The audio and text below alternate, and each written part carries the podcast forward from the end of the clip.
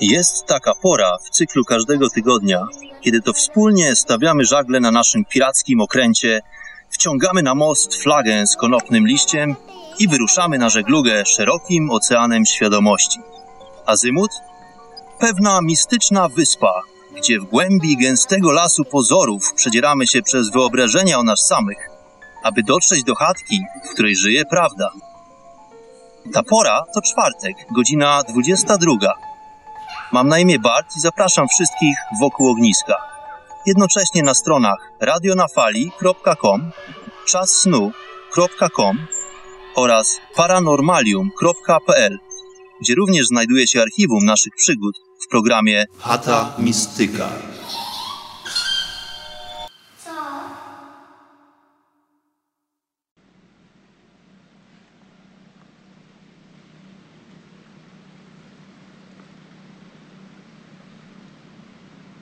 Jestem w drodze.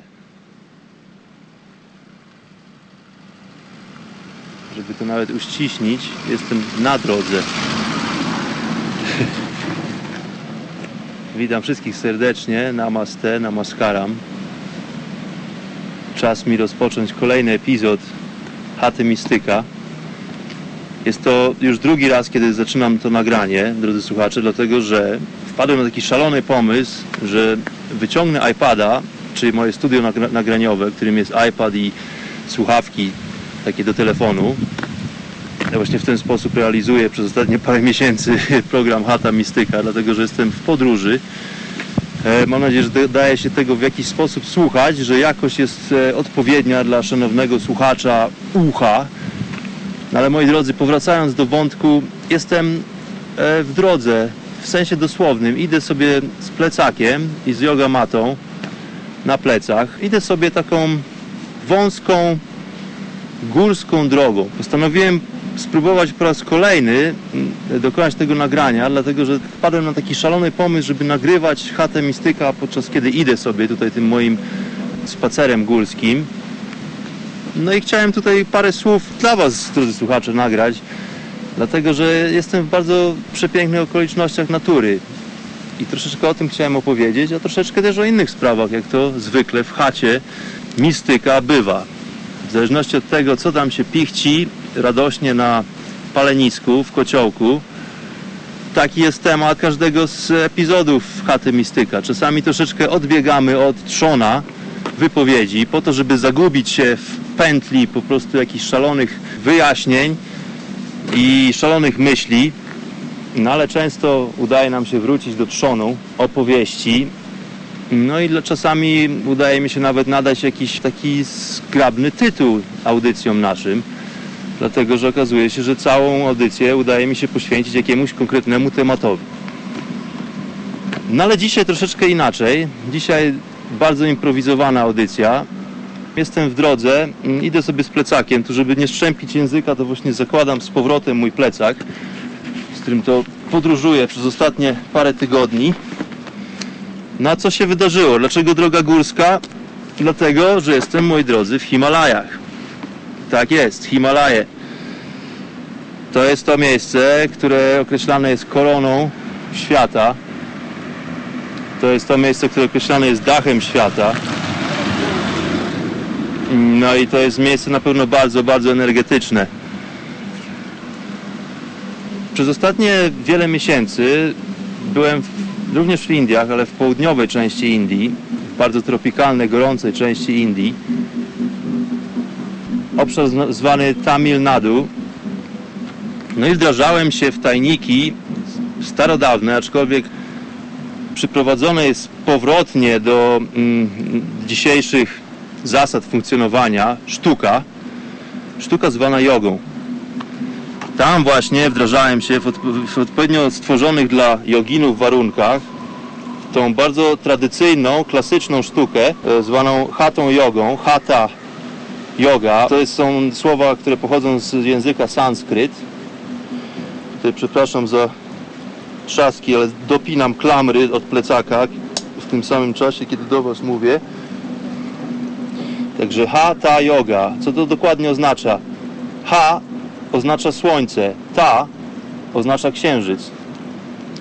Yoga jest to forma unii, forma zespolenia pewnych elementów, o których to rozmawialiśmy wcześniej. Aczkolwiek samo słowo hata oznacza właśnie tą symbiozę księżyca i słońca, słońca i księżyca. To jest ta umiejętność posio- po, po, pozyskania predyspozycji do, do bycia podatnym na kosmiczne energie. To właśnie po to praktykujemy jogę, hatę jogę, aby w pewien sposób zliniować się z resztą wszechświata. Nie tyle z resztą planety, której jesteśmy częścią, ale również z całą pozostałą częścią galaktyki i z resztą wszechświata.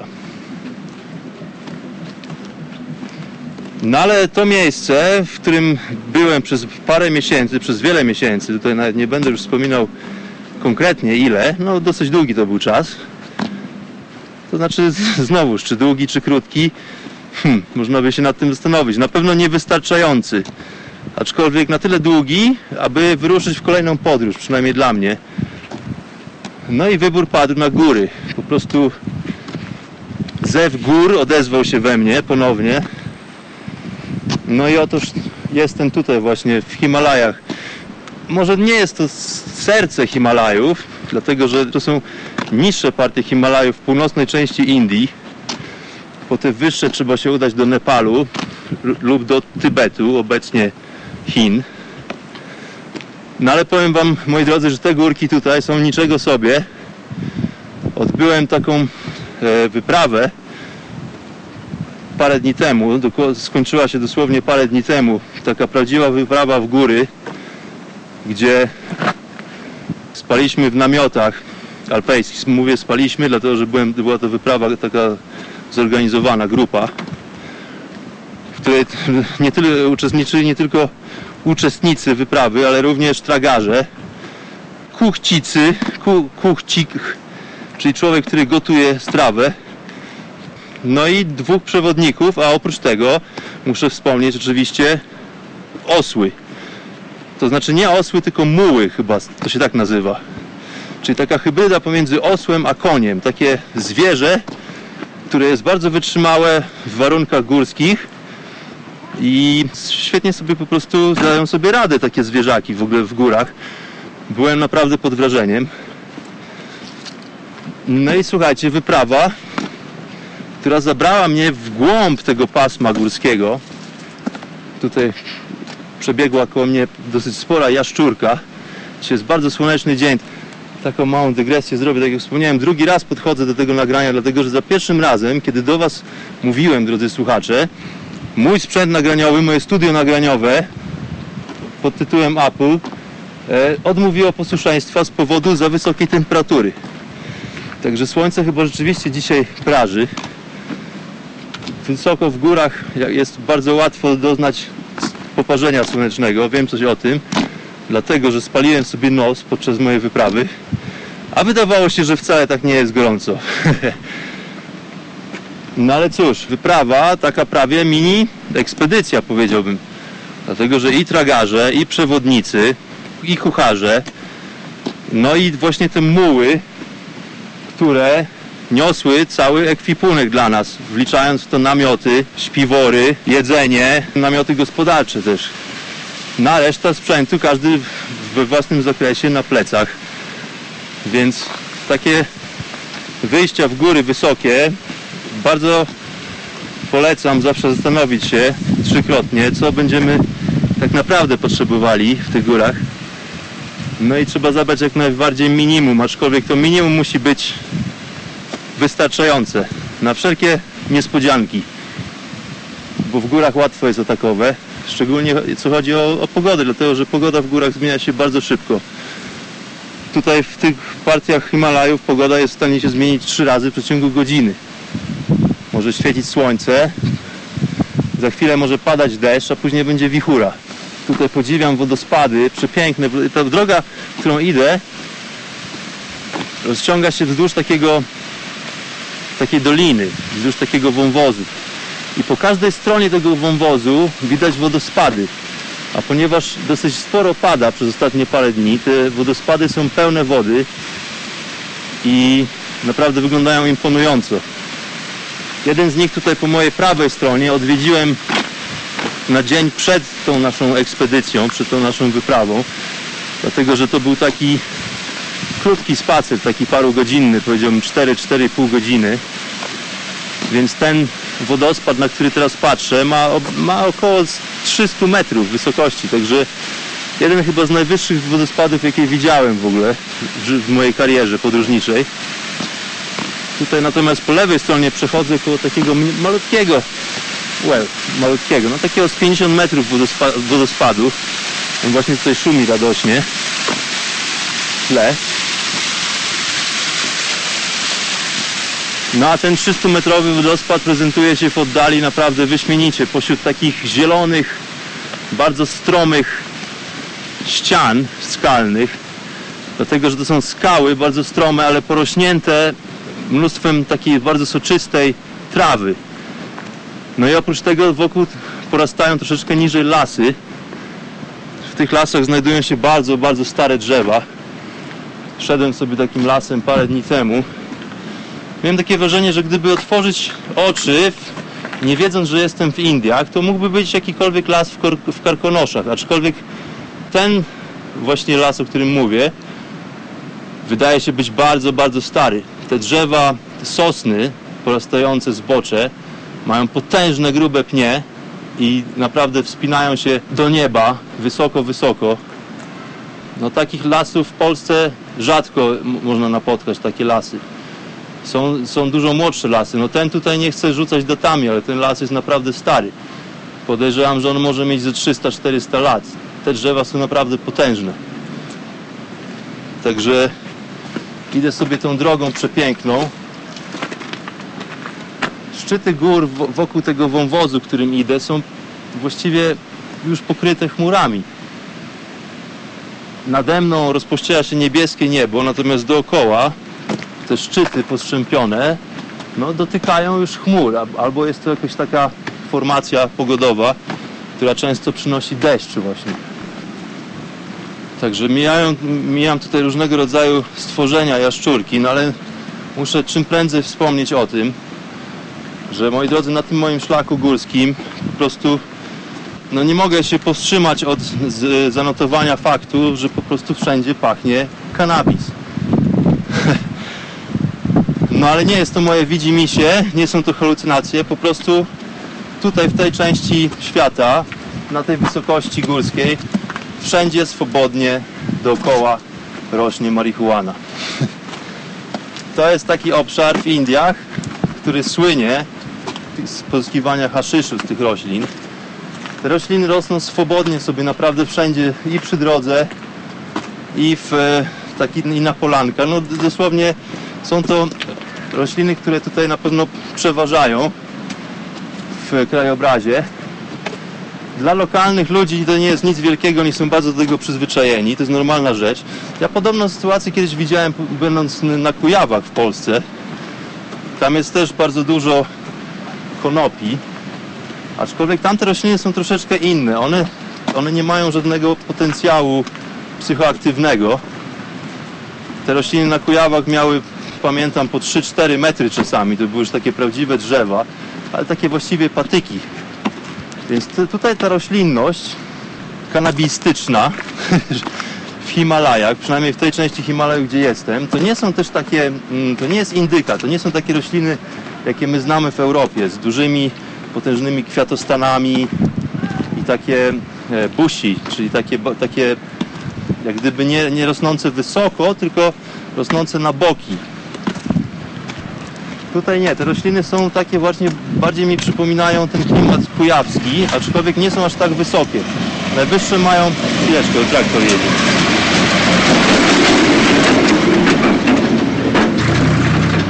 Dobra, traktor przyjechał.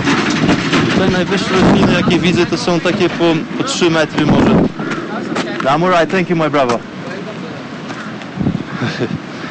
Przepraszam, właśnie e, okoliczny sprzedawczyk herbaty zaproponował mi filiżaneczkę herbaty przy takim zajeździe przy drodze, aczkolwiek ja już miałem herbatę dzisiaj, więc kontynuuję tę podróż i kontynuuję tę opowieść, idąc pod górę z plecakiem.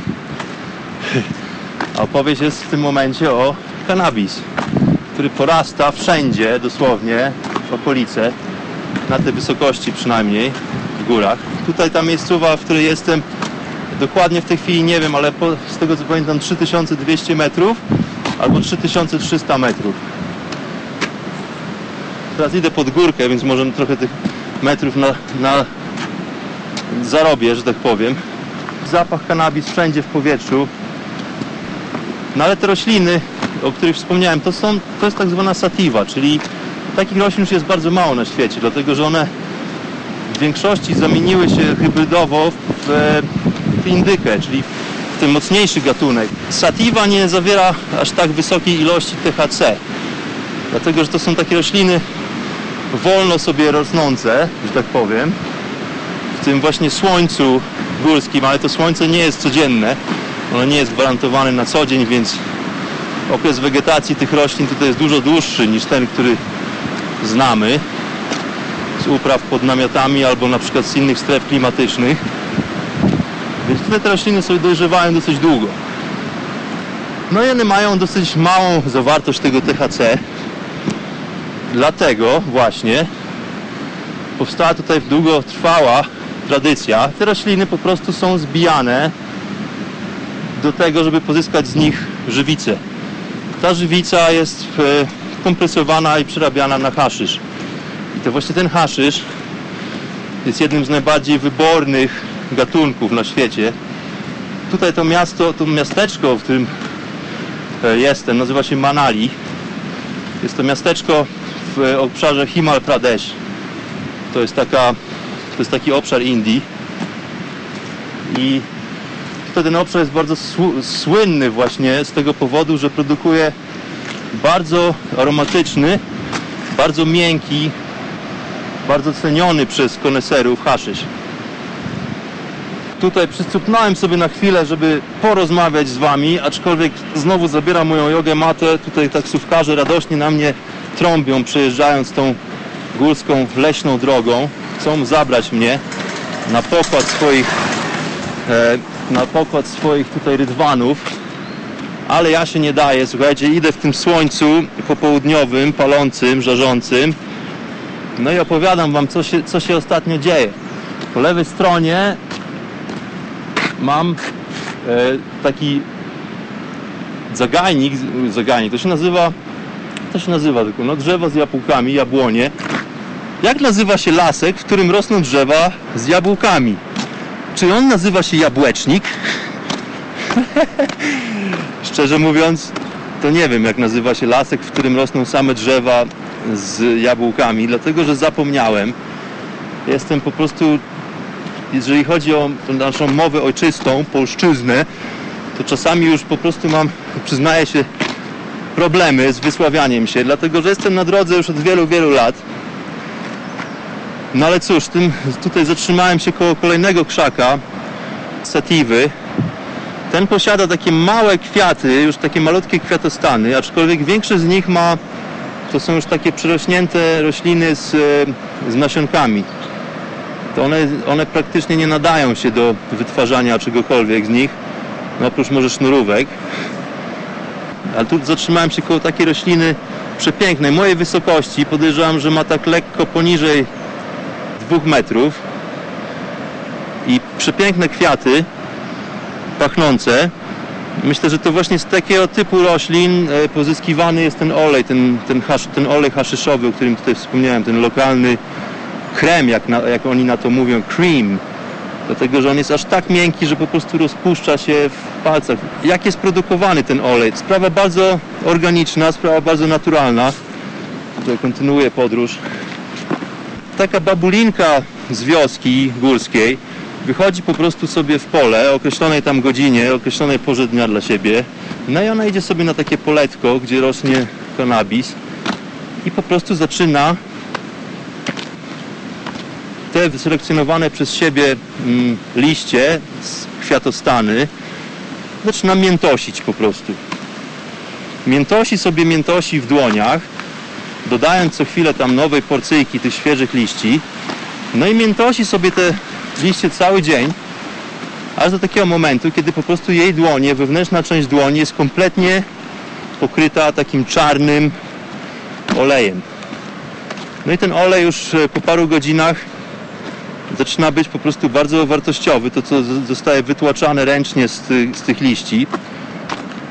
No i nazbiera się taka warstewka paru milimetrowa, a to dosłownie dłonie takiej pani babulinki są kompletnie czarne po takim procesie, bierze się nóż i tym owym nożem zeskrobuje się właśnie z dłoni ten olej haszyszowy. Zeskrobuje się go do takiej formy, żeby ulepić z niego po prostu taką kulkę.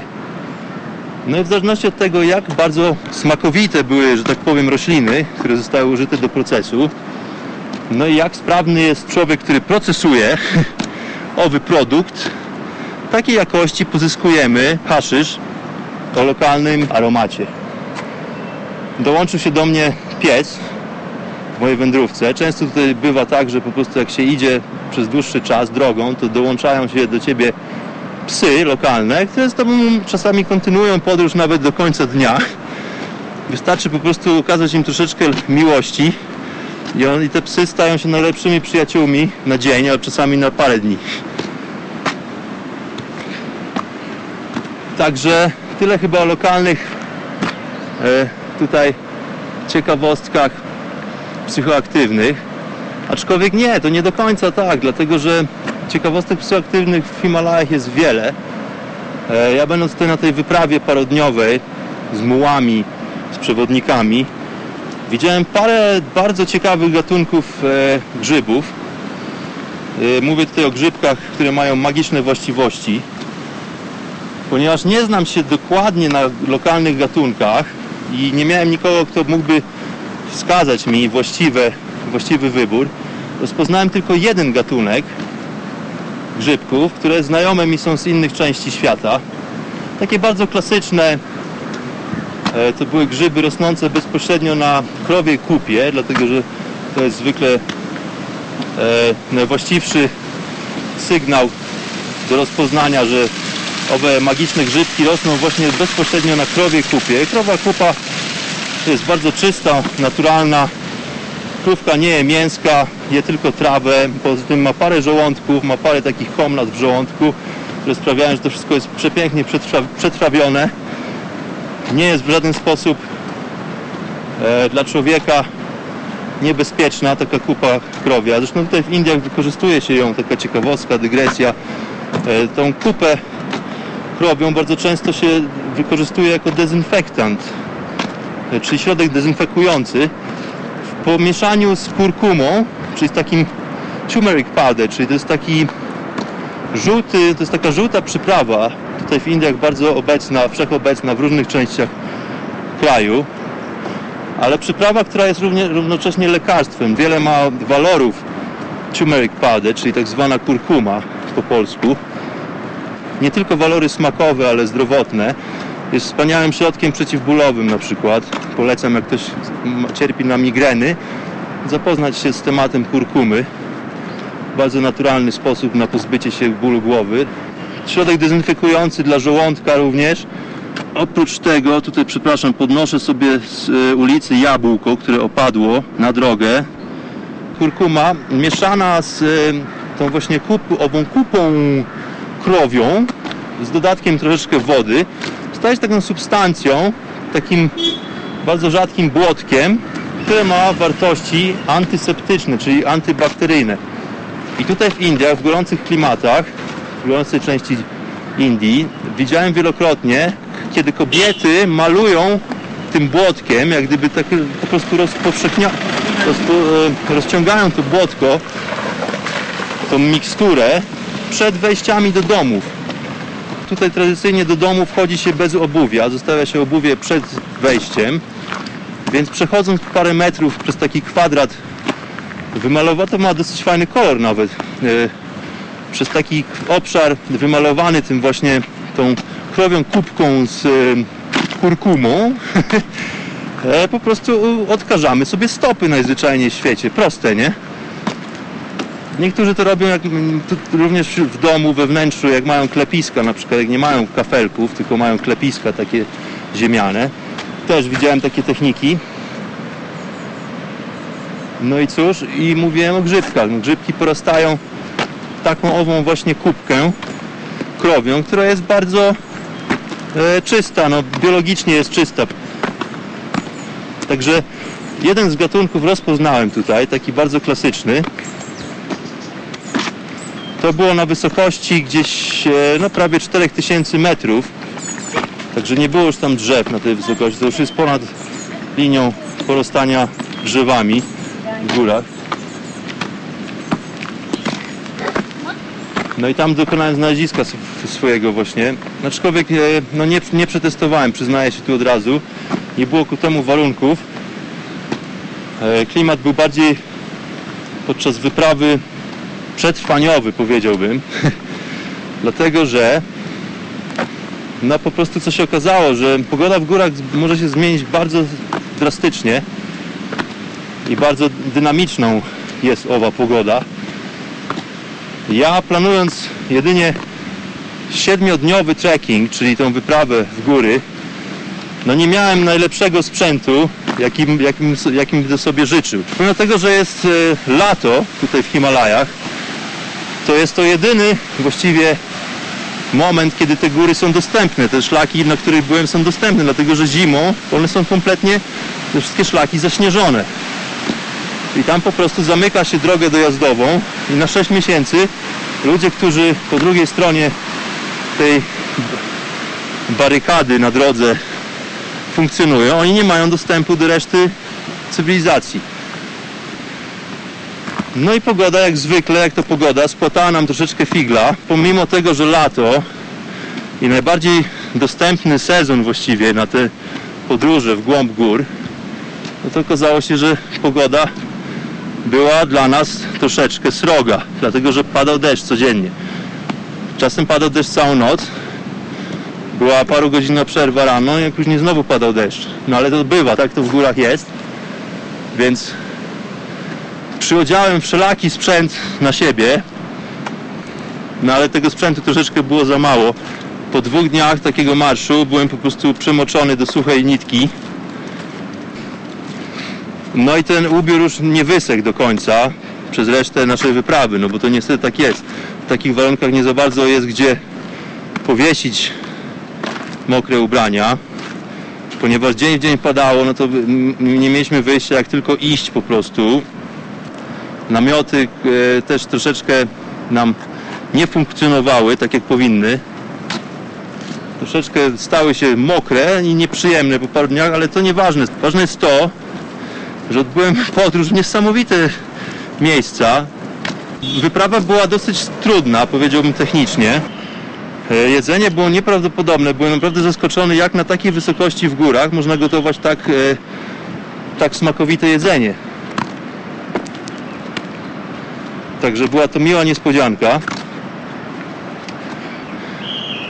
Odbyłem podróż Doliną Kwiatów, gdzie po prostu czułem się jakbym był w e, Dolinie Muminków dosłownie. I niczym owy paszczak z lubką spoglądałem sobie na różnego rodzaju gatunki kolorowego kwiecia. W tym wszystkim hasały sobie e, dzikie konie, dlatego że tutaj po prostu w tych dolinach jest mnóstwo dzikich koni. Niektóre z nich należą do, do jakichś chłopów, podejrzewam, na- niektórych można zauważyć powrozy, a niektóre naprawdę wyglądały bardzo dziko, bardzo majestatycznie. Piękne, wolne zwierzęta. No i co, oprócz tego e, mnóstwo orłów. Kiedy wspięliśmy się już na najwyższy punkt naszej wędrówki, który to, gdzie to było takie przejście przez ścianę taką górską, to przejście było na wysokości 4,5 tysiąca metrów. Także tam już powoli brakowało mi czasami oddechu, muszę się przyznać. Ogólnie fizycznie czułem się bardzo dobrze, tylko po prostu miałem taką krótkość oddechu czasami idąc już pod górkę z plecakiem. No ale to nie było jakieś tam, nie było jakiegoś dramatu. Można się było tego spodziewać, jak gdyby. Nie, nie mieliśmy też e, odpowiedniego zaaklimatyzowania się przed wyprawą, bo zwykle przy takich wysokościach już w, w, warto spędzić parę dni pobliżu e, i się przyzwyczaić po prostu do ciśnienia powietrza, do nasycenia powietrza tlenem, do wysokości i tak. Spoglądam na, taką, na takie urwisko skalne nade mną po prawej stronie i widzę wysoko, wysoko nade mną znajduje się znajduje się gniazdo takie bardzo mm, no gniazdo właśnie próbuję tutaj się zorientować czy to jest gniazdo us, czy to są osy, czy to są pszczoły. Dlatego, że z dala wygląda mi to na pszczoły. Jeżeli są to pszczoły, to naprawdę bardzo ciekawy ul. Taki okrągły wielkości może piłki siatkowej przyczepiony od spodu do takiego urwiska skalnego. Bardzo ciekawie to wygląda. Tam sobie te pszczółki chodzą po tym ulu. No ale tu przypomniała mi się historia pewnych poławiaczy, czy też poszukiwaczy miodu z Nepalu. Historia znana mi poniekąd z YouTube'a już od, od paru lat.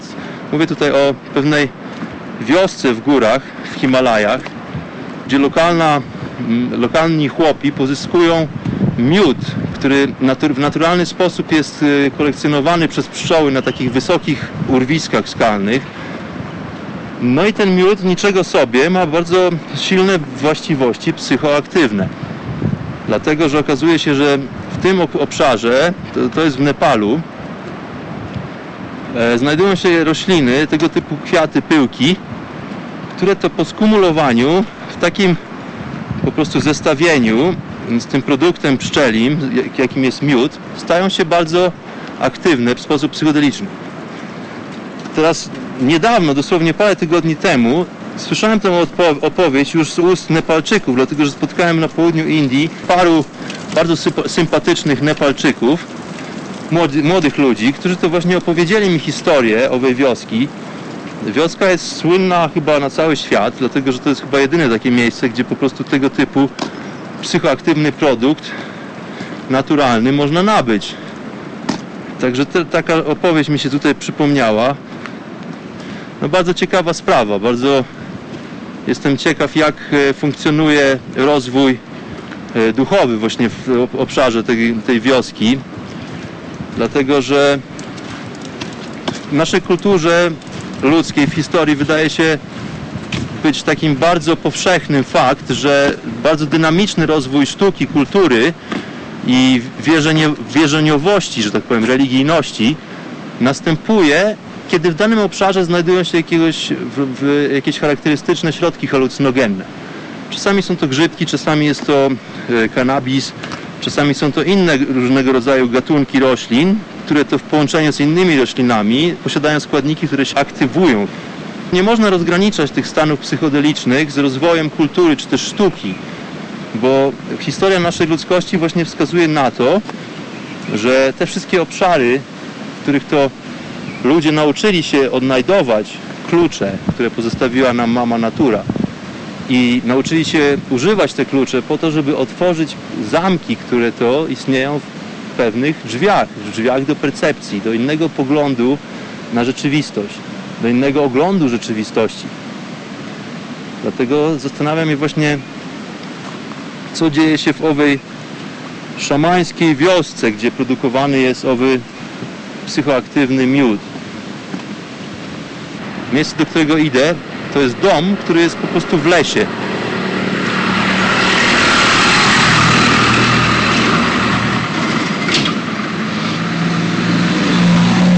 Dlaczego idę- do tego domu? Dlatego, że przez ostatnie parę dni, po, po, po skończeniu owej wyprawy, mojej ekspedycji górskiej, e, znalazłem się w takim miejscu, właśnie w tym miasteczku zwanym Manali, które to podzielone jest na część starszą i na część młodszą. Część młodsza jest jak gdyby u dołu drogi, część starsza e, wydawałoby się z pozoru bardziej tradycyjna jest u góry, aczkolwiek właśnie okazuje się, że część starsza nie do końca jest bardziej tradycyjna.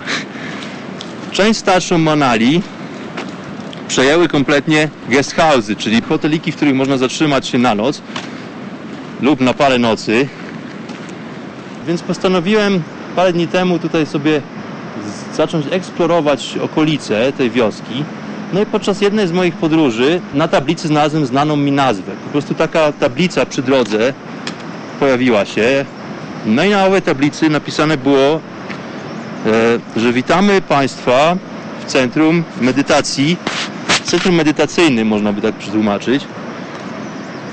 No i pojawił się też znak Osho. Osho jest to, jest to, mm, no chyba można powiedzieć najprościej guru, mm, który funkcjonował w latach e, 80. głównie. On już opuścił swoje ciało w roku chyba 1990, z tego co pamiętam. Zdobył sobie dosyć dużą popularność i w Indiach, i na całym świecie. Był takim naprawdę wyjątkowym przewodnikiem duchowym, takim, który nie bał się ani krytyki innych tak zwanych podkapcaczy, fałszerzy i który po prostu bardzo często i sprawnie formułował swoje myśli, które dotykały sedna zagadnienia. To wszystko oczywiście w, w obrębie klimatów e, świadomościowych, w obrębie klimatów duchowych, e, w obrębie klimatów medytacyjnych. Osho e, napisał, wydał wiele książek i jest dostępnych mnóstwo wykładów Osho na temat duchowości i na temat różnych innych systemów duchowych które nie tylko on pro proponował, ale on po prostu robił taki, takie troszeczkę streszczenie z różnych innych mistrzów duchowych. No i właśnie napotkałem taką tablicę na mojej drodze, idąc sobie mm, na spacer. Więc długo nie myśląc, podążyłem w kierunku, w którym wskazywała strzałka na owej tablicy. No i po paru sekundach dosłownie znalazłem się na takiej już bardzo stromej dróżce górskiej leśnej która to zaprowadziła mnie właśnie do fajnego, dużego, białego domu, gdzie bardzo miły pan otworzył mi drzwi, zaprosił mnie do środka, usiedliśmy na podłodze, mieliśmy pogawędkę, opowiedziałem mu troszeczkę skąd jestem, opowiedziałem mu troszeczkę o mojej, e, o mojej niedawnej historii zagłębiania się w sztukę jogi i w sztuki medytacyjne. No i od słowa do słowa Pan zaprosił mnie do siebie po prostu mm, e, do tego domu, abym mógł tam e, po prostu swoje praktyki prowadzić. Dom jest bardzo fajny, czysty, przestronny, no i przede wszystkim cisza jest. Naprawdę jest fajna cisza, dlatego że jest troszeczkę oddalony od drogi. No i jest tak, powiedziałbym, z 45 minut już idę spacerkiem od tego miejsca, w którym byłem, od, tego, od, od tej wioski hipisiarskiej która to po prostu na okrągło produkuje jakiegoś rodzaju dramaty.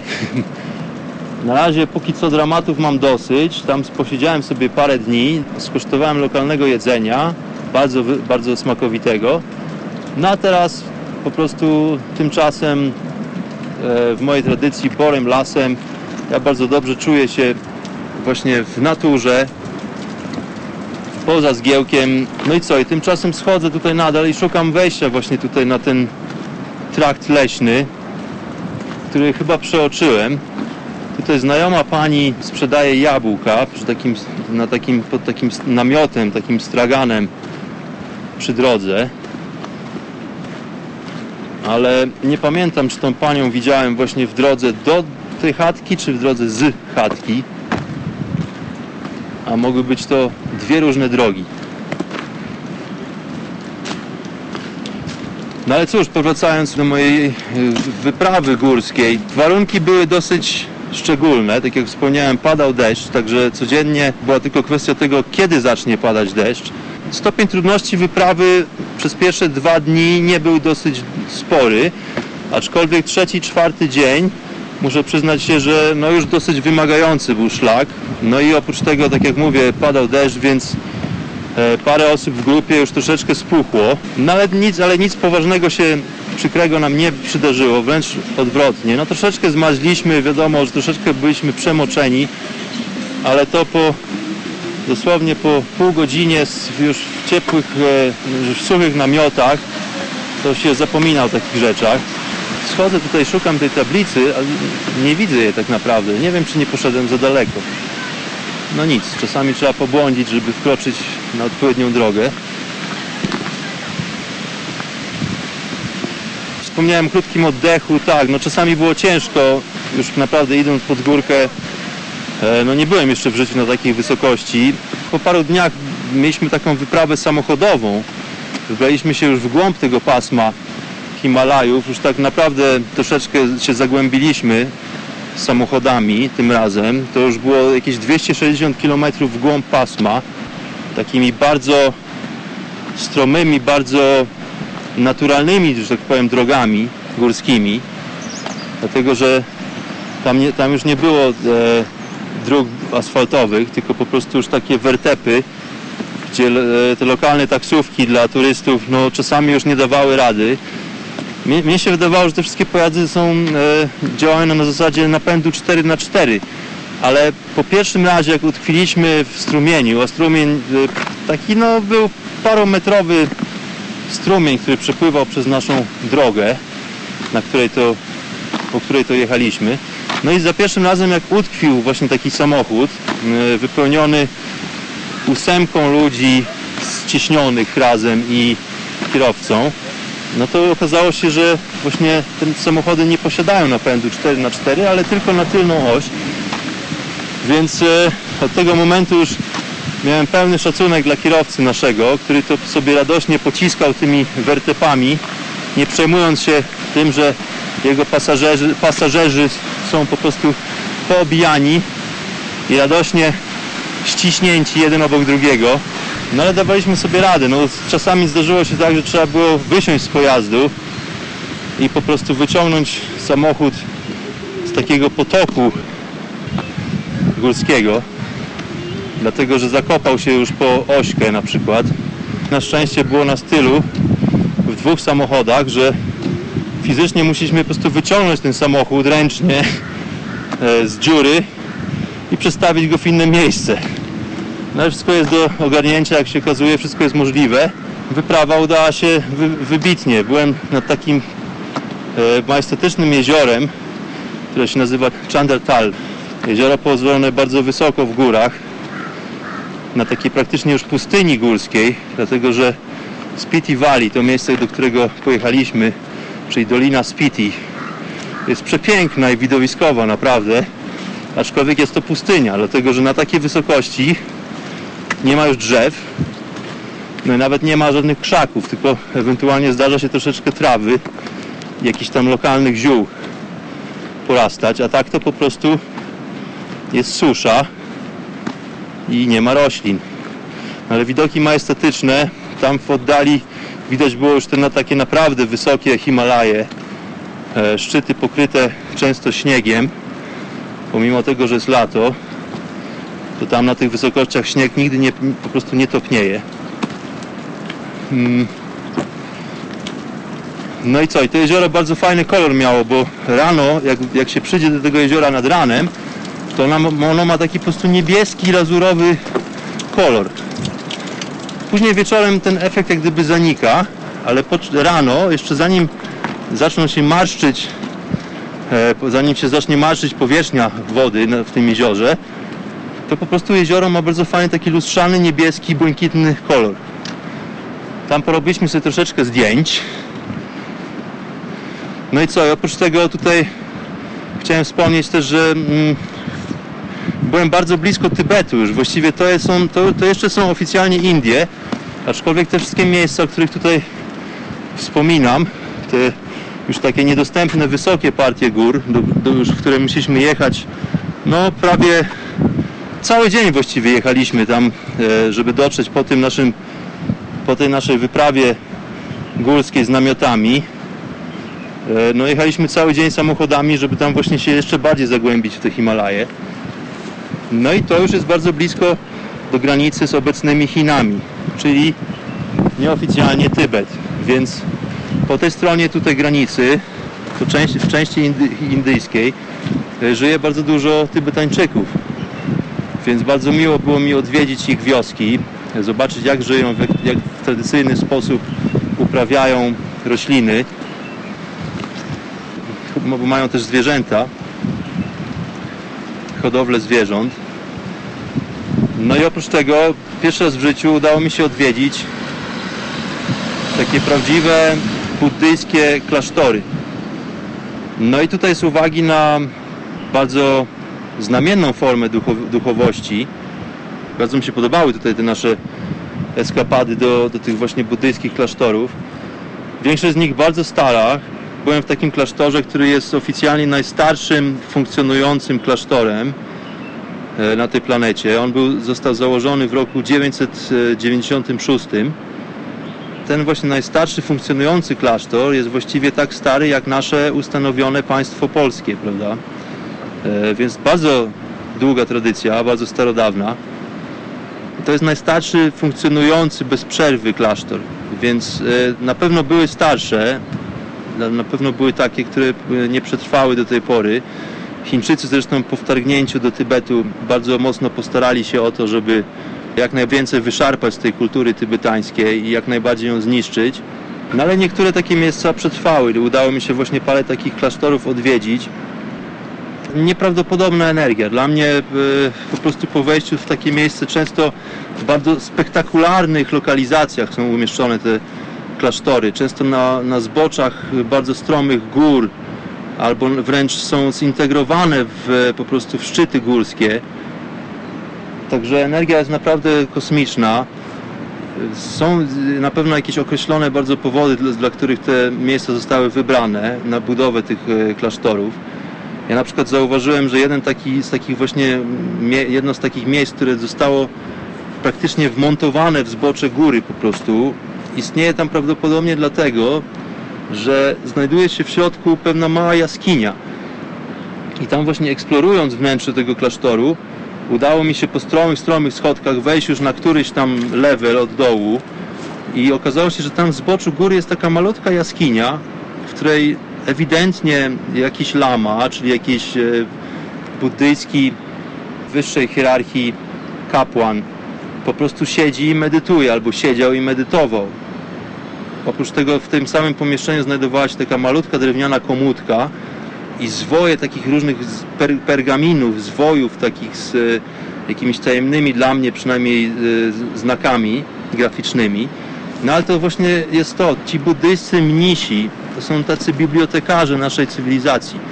To są ludzie, którzy są tam po to, żeby studiować największe tajemnice po prostu tego, tego świata, tego stworzenia.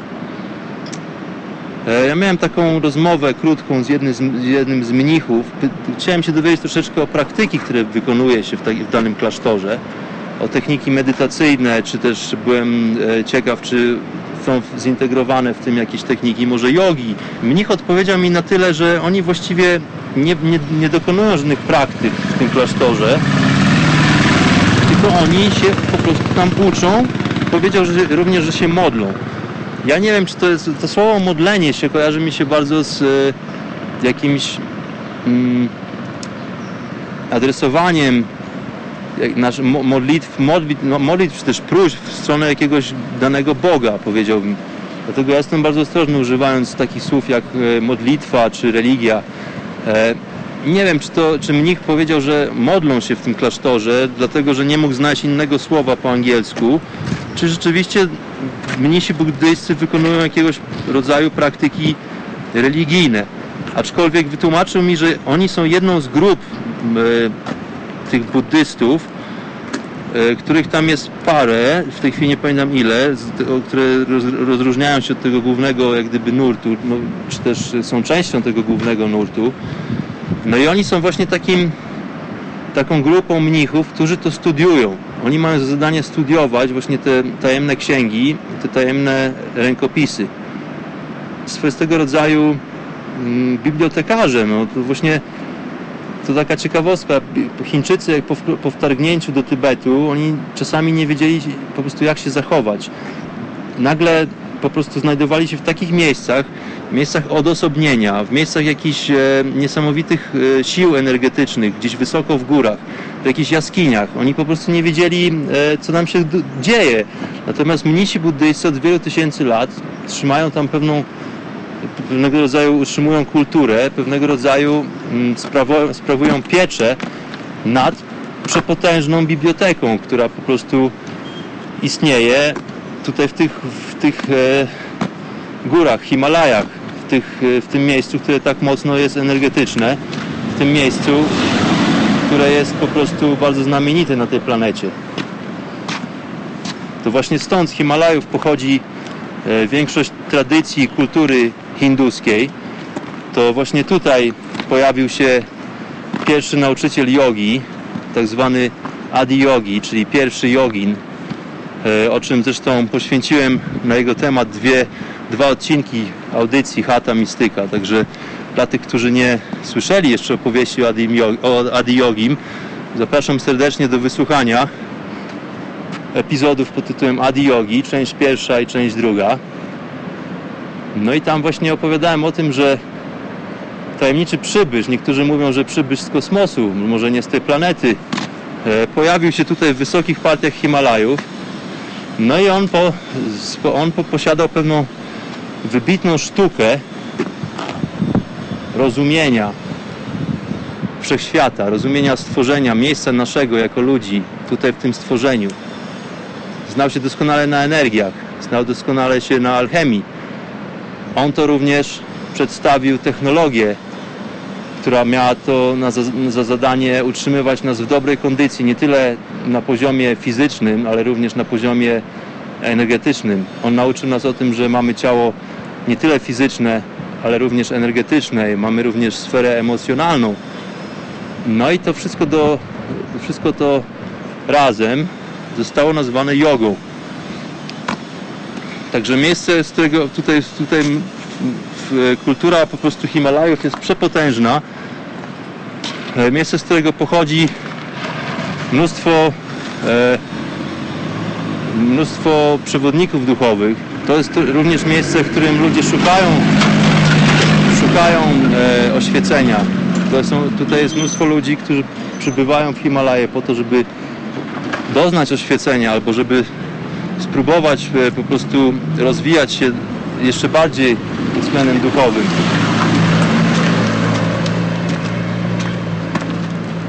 A ja tymczasem tutaj się motam, chodzę w górę, w dół drogi i szukam mojej tablicy.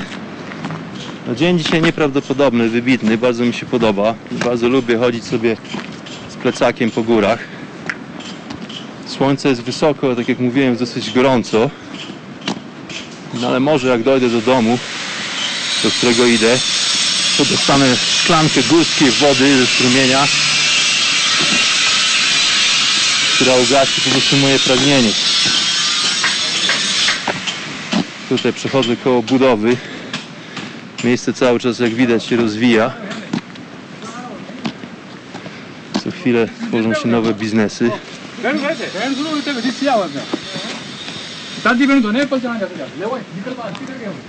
Mijam lokalną ludność. Zostawiam w tyle zgiełk, harmider i imprezy wioski Manali. I po prostu zagłębiam się z powrotem w naturę. Piękne okoliczności przyrody. Jest takie moje lekkie sprawozdanie z pieszej wędrówki tego, co wydarzyło się w górach przez parę ostatnich dni. No i cóż, to ja myślę, że to dopiero początek kolejnego epizodu. E, jak gdyby mój epizod w południowych Indiach póki co jest zakończony. Dostałem bardzo potężne, bardzo wysublimowane narzędzia jogińskie. To są naprawdę bardzo stare, bardzo potężne techniki. Bardzo miło mi jest z tego powodu, że udało mi się właśnie tak, na taki bardzo oryginalny grunt jogi wkroczyć. To znaczy ten taki klasyczny sprzed tych wielu tysięcy lat, który to właśnie jest jak gdyby przywracany z powrotem do światła dziennego w dzisiejszych czasach, w dzisiejszych warunkach. Ja myślę, że to wszystko działa. Ta technika jest, ta technologia powiedziałbym jest tak stara i działała przez tyle tysięcy lat, że my jako ludzie aż tak bardzo się nie zmieniliśmy. Zawsze mieliśmy te same pokusy, te same dylematy, te same problemy. Teraz może troszeczkę e, zmieniła się, jak gdyby zmieniło się mm, nasze tło technologiczne pod względem używania przez nas technologii różnego rodzaju gadżetów. No ale też dzięki temu mamy możliwość komunikowania się bardzo swobodnego. Miejsce na tej planecie i czas już nie aż tak bardzo odgrywa rolę, jak to zwykło bywać. chyba przykładem doskonałym na to jest to, że stoję sobie tutaj po środku, może nie w sercu Himalajów, ale powiedziałbym w nerce przynajmniej, e, w lewej nerce może, w lewej nerce Himalajów i po prostu nagrywam dla Was tą audycję, drodzy słuchacze. No to jest chyba największy e, dowód na to, że po prostu ta technologia w jakiś sposób działa. Ten mój głos, pomimo tego, że mm, zakodowany, zarejestrowany, może troszeczkę wcześniej, w innym miejscu na tej planecie, o innej porze, dotrze do Was w formie podcastu pod tytułem Hata Mistyka. Jest mi z tego powodu szalenie e, przyjemnie. No i tymczasem borem lasem żegnam się z Wami. Idę szukać mojej e, utęsknionej chatki, w której to żyją medytatorzy, a może i jacyś mistycy. Nie wiem jeszcze, bo nie spotkałem wszystkich. No i cóż, i do usłyszenia niebawem. Pozdrawiam wszystkich bardzo, bardzo serdecznie. Pozdrawiam Wasze boskie istoty, drodzy słuchacze. Pamiętajcie o tym, że nie jesteśmy tylko workiem flaków, jesteśmy wspaniałymi istotami ludzkimi, którzy pos- posługują się świadomością, bardzo potężnym duchowym darem, który to powinniśmy wykorzystywać jak najczęściej. No i cóż, pokój i miłość dla wszystkich. Pozdrawiam z drogi. Bart.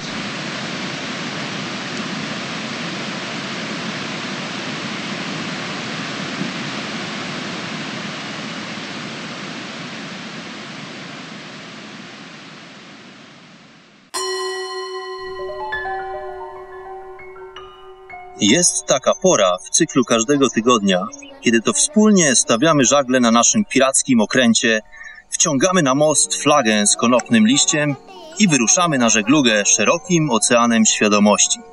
Azymut? Pewna mistyczna wyspa, gdzie w głębi gęstego lasu pozorów przedzieramy się przez wyobrażenia o nas samych, aby dotrzeć do chatki, w której żyje prawda. Ta pora to czwartek, godzina 22. Mam na imię Bart i zapraszam wszystkich wokół ogniska. Jednocześnie na stronach radionafali.com, czassnu.com oraz paranormalium.pl, gdzie również znajduje się archiwum naszych przygód w programie Hata Mistyka.